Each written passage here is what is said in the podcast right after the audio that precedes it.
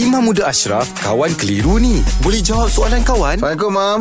Waalaikumsalam warahmatullahi Okey, Mam. Nah, soalan daripada Nurul Hajah binti Muhammad Yusof. Saya nak tanya, ibu saya telah meninggal dunia pada sebulan yang lalu. Dan beliau tidak dapat menunaikan solat ketika di hospital selama dua bulan lah kerana beliau dalam keadaan yang tidak sedarkan diri. Hmm. Adakah perlu bagi saya untuk uh, mengadakan uh, solat, mengkodakkan solat, solat yang telah ditinggalkan oleh arwah ketika dalam uh, keadaan tidak sedarkan diri itu?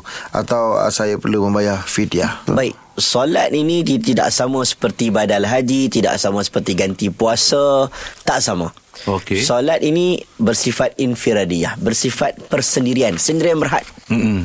Kalau orang tu buat Orang tu sahaja Kita tak boleh buat untuk orang lain Mm-mm. Kita Mm-mm. tidak boleh qada untuk orang lain Jadi kalaulah si mati Apabila dia meninggal dunia Dan dia tertinggal beberapa waktu solat Mm-mm. Tidak wajib untuk anak Mengqadakan solat Untuk arwah si mati Oh, okay. ha, Itu kena jelas lah ha, Tak sama seperti kes melibatkan haji tak sama seperti kes meninggalkan puasa.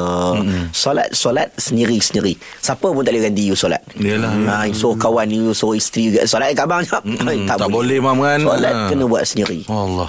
Okey, faham. Terima kasih, Mam. Terima kasih, Mam. Eh. Alhamdulillah. Selesai satu kekeliruan. Anda pun mesti ada soalan kan? Hantarkan sebarang persoalan dan kekeliruan anda ke Sina.my sekarang. Kawan tanya Ustaz jawab. Dibawakan oleh Telekong Siti Khadijah. Berbelanja 12 jam tanpa henti di jualan mega sedekat Siti Khadijah pada 6 April di Putrajaya Marriott Hotel. Nikmati penjimatan sehingga 60%. Layari dahsedekat.com untuk maklumat lanjut.